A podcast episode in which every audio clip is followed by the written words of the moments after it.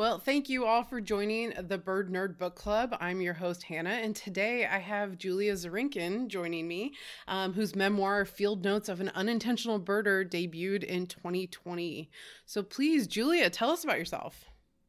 Well, first of all, thank you so much for having me. I am so excited to be here. Um, let's see. My name is Julia Zarankin. I live in Toronto, so I'm in Canada, and I'm a writer. I'm an editor, and lately I have become a, a real bird nerd as well.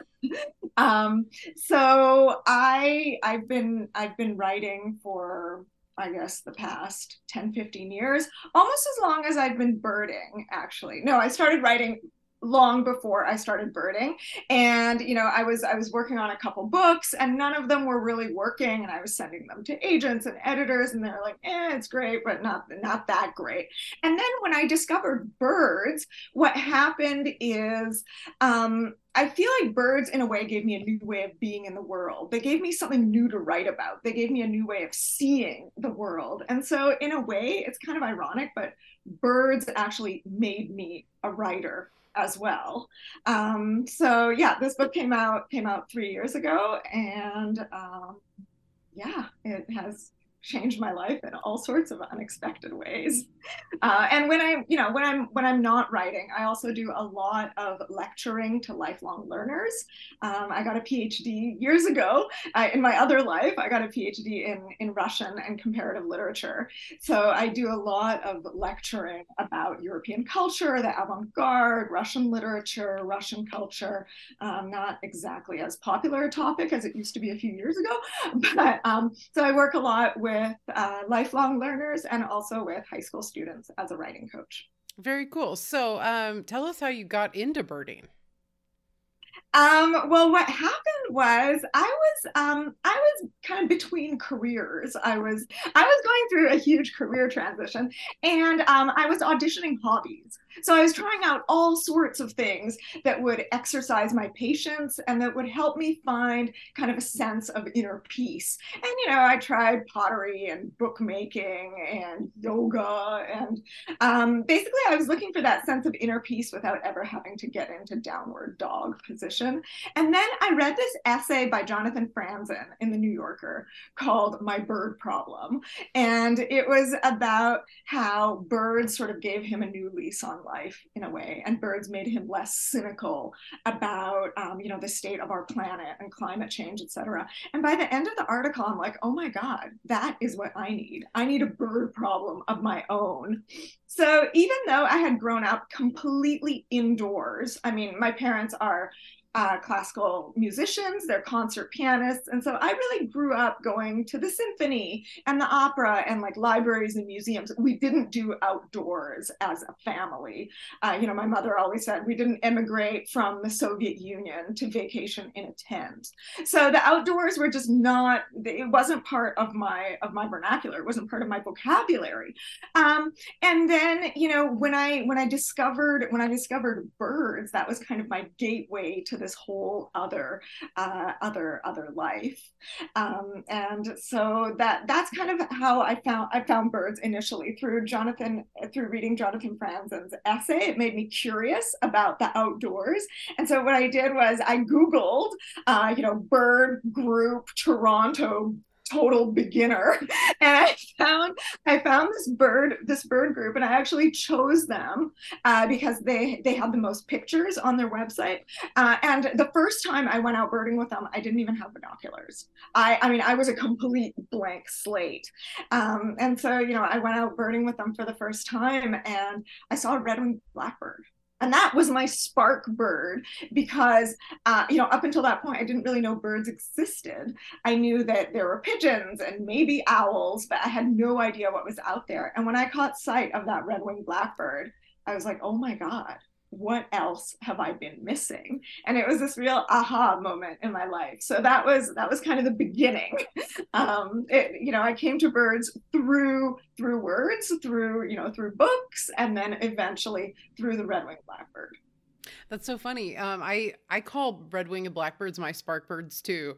Um, I was in college and you know taking the ornithology class because it was required, and we were out doing like a survey for um, some other course of a wetland, and a red-winged blackbird flew past, and somebody said, "Hey, what bird is that?" And I just was like, "Red-winged blackbird." It was like the first bird I ever ID'd, and then they were like, "You got to be kidding me! That's not what it's called." I was like, yes, yes, that is. I didn't make that up, even though I, should, you know, it would have been what I would have called it had I made it up.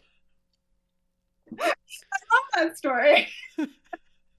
yeah, I'm wondering now how many people that that is the case for that red-winged blackbird is their sparkbird because it's something that's so like um, cosmopolitan you know in the in the states at least you can see them just about everywhere and they're easy enough for people to to figure out what they are have to do a yeah. study on that.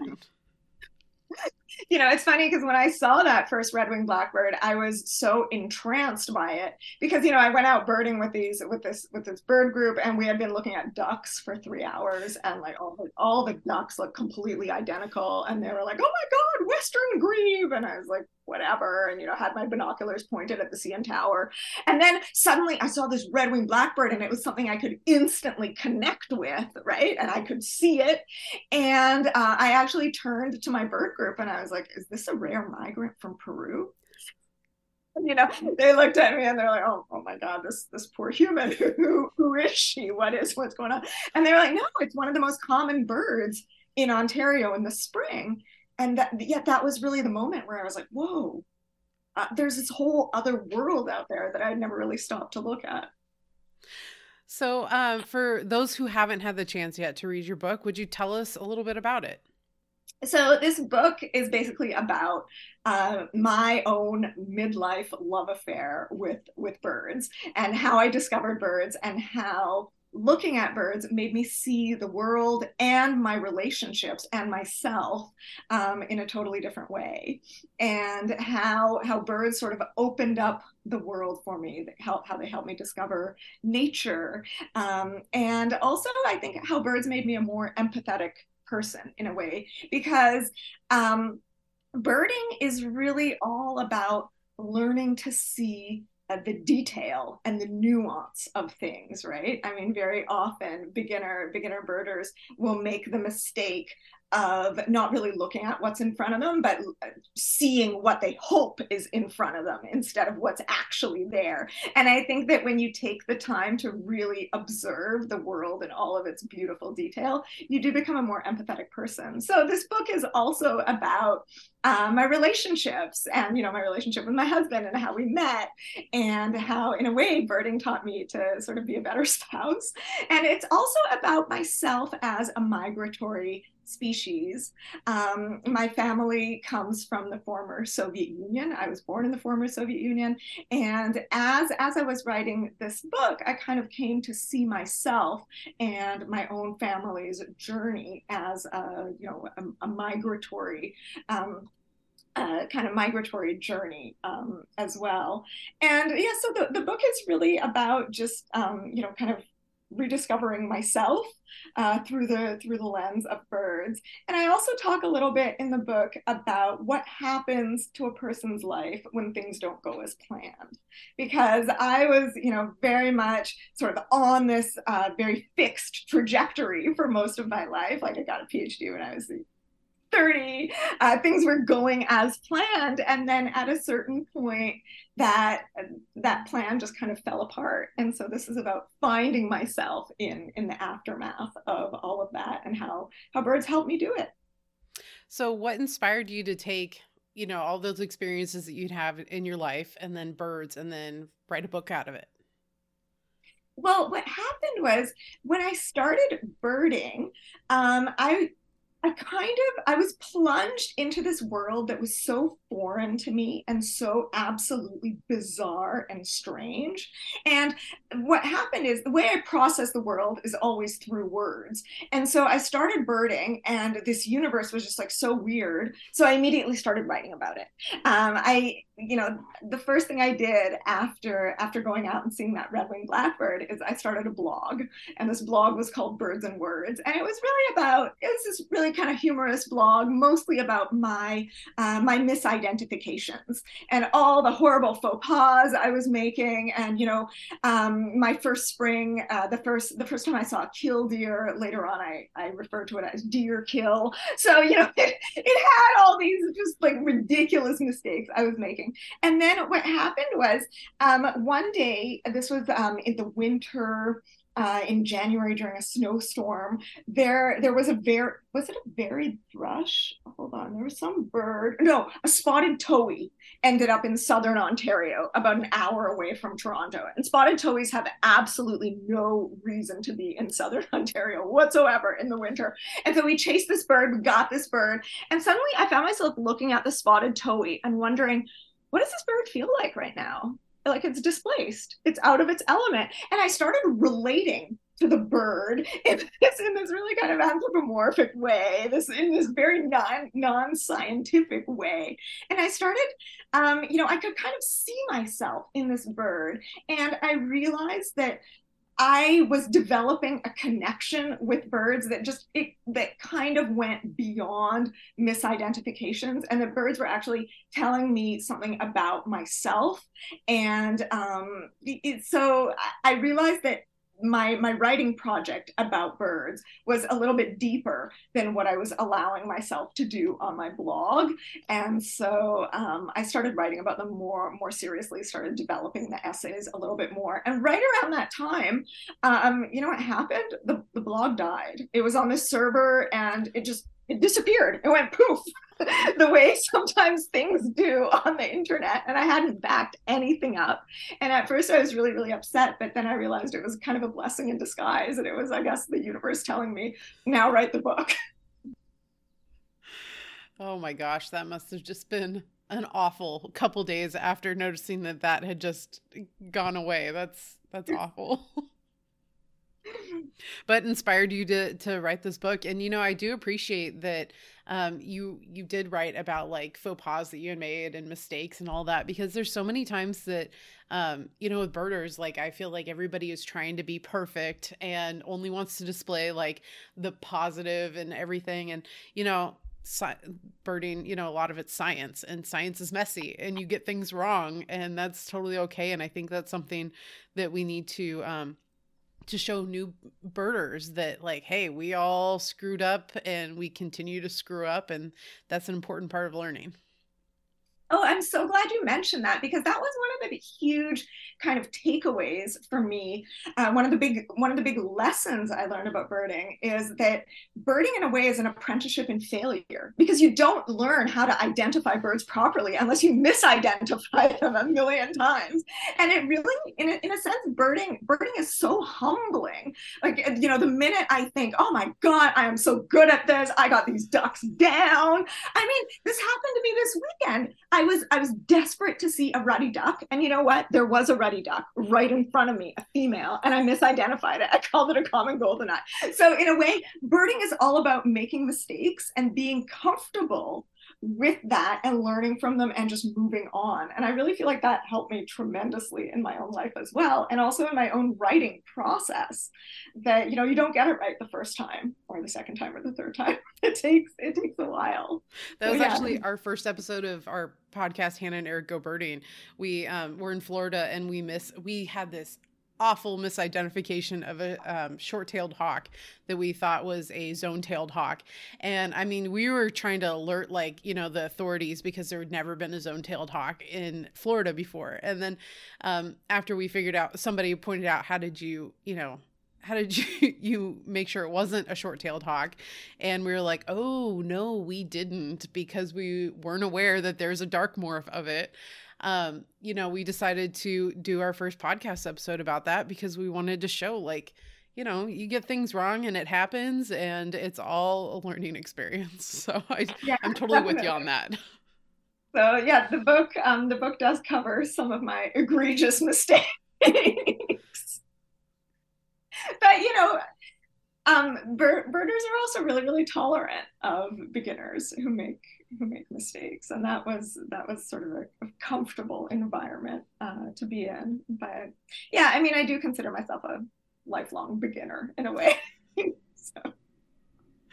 Yeah, I I'm with you there. A lot of times I I agree. I'm in the same situation that's like, "Oh, I think I have all the ducks down." And then I go away for a week and it's like, "I don't know anything about any of these birds." It is a process, a lifelong process. So, when you were working on actually writing the book, what uh, did you learn when researching for it? you know the biggest surprise for me as as i was writing this book is that um when so basically this this book was written as i was becoming a birder. Uh, you know i just i kept writing and kept writing and kept rewriting and kept kept finessing. And i think the biggest surprise for me is that that i stuck with it honestly. When I first started birding, everybody said, Oh my God, wait until spring. Wait until you experience your first migration. And I thought, Yeah, that'll be great. And then I'll experience it, you know, next year and then I'll be done with it, right? Like I'll know all the birds, who cares? And the biggest surprise for me is that, uh, that I, that I stuck with it that birds were so fascinating to me that I wasn't just content to see them once or twice. No, I want to keep seeing them for the rest of my life. And then I really understood, I finally understood that maxim of, you know, the more you see, the more you want to see. And the more you see the birds, the more you want to get to know them. And now, you know, it's not just enough for me to see a black and white warbler, but like I, you know, I, I want like good close looks. And I and now I want to know the behavior and I want to know who it's hanging out out with. So um, I guess what I what I started learning and um, sort of kind of deeply appreciating is uh, just more of the science behind the birds and the behavior and why they are the way they are. Uh, when I first started birding, I wasn't interested in any of that. So I think that was the big surprise for me is that birding really um, birding really kind of started to structure my life. Like my calendar is now recalibrated. You know, Christmas comes in May, right? Um, and every everything has just kind of have, has just kind of shifted a little bit. Yeah, that's that's an interesting point. I really like that about uh about your calendar. I feel like my calendar definitely relates when I'm going to see the first puffin for the year, you know? That's April, I think it was like April 4th was the first puffin coming back to to Cannon Beach. So, yeah, and spring migration, you know, it just is something that just changes your whole life without really even knowing that that was going to happen. Yeah, absolutely. And then like July is just kind of the doldrums, the saddest month. uh, so did you feel or did you receive any feedback that surprised you? The biggest surprise about this book is that um, it was published during the pandemic. And you know, when the pan, my book was supposed to come out in May 2020, and this was basically when all the bookstores were closed. We didn't know what was happening. My publisher delayed the publication until September, um, and I thought the book was just going to die that it was going to appear and disappear and nobody would ever talk about it. But lo and behold, during the pandemic, the only thing that wasn't canceled, of course, were birds. And suddenly there was this huge surge. I mean, like across the country, possibly across the world just people this surge of interest in in birds and people are going outside more and just much more interested in nature so suddenly you know my book was actually published at the perfect time um, so one of uh, you know that was the biggest thing that surprised me that I had so many readers. And that was also the thing that delighted me most in the world. Like, this is my first published book.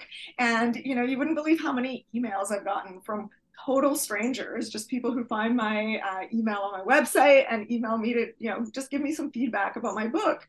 And that has been like by far the most gratifying experience and the most touching experience. And I've met so many people through this book and just established amazing, amazing connections. And it, it really kind of has changed my life and it's opened so many doors for me that I never would have expected. So Well, that's awesome. It's, it's also made me feel even more part of the birding community, and it's also made me want to kind of give back to the uh, to the birding community as well. Um, so.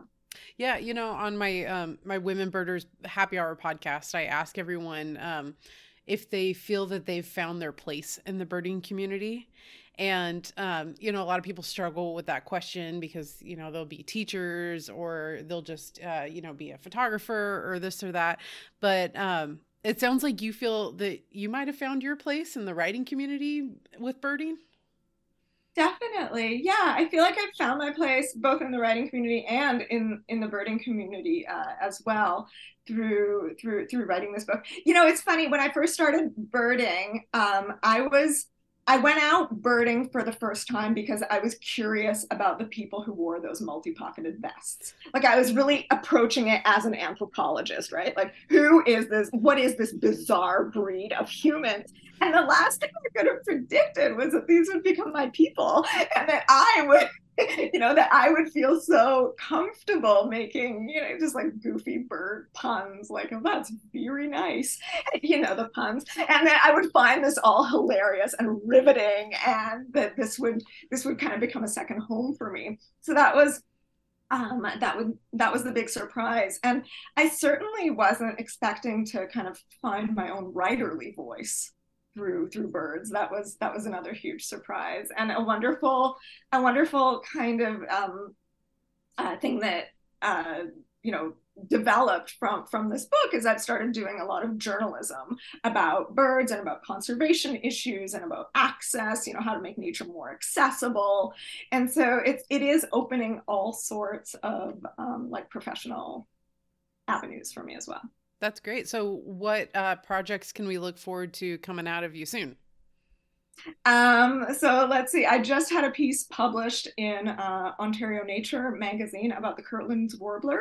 Uh, there's a Kirtland's warbler recovery effort here in, uh, in, in Ontario, and you know, fingers crossed. There were there were Kirtland's warblers that that appeared last year, so we're really hoping for a female to show up this year. Who knows if there will actually be breeding? So I wrote a piece about uh, about that and. Um, I've got a number of things in the works, and I'm actually going to Alaska next month for the Kachemak Bay Shorebird Festival. So I'm excited to I'm excited to be there as well. Well, very cool. And so, if people want to follow up and um, see what else you're doing, where can they do that? So I have a website. It's www.juliazarankin.com, and um, all the information is on there. And if you want to get in touch with me, just click that button and I do write back to emails. So, well, awesome. Well, thank you so much for your time. I appreciate you joining me. Thank you so much. So, thank you so much for tuning into the Bird Nerd Book Club, and I appreciate you listening. So, if you would like to check me out on the socials, you can follow me at Hannah Goes Birding on Instagram. My Twitter is at Women Birders HH, or you can email me at Hannah and Eric Go Birding at gmail.com.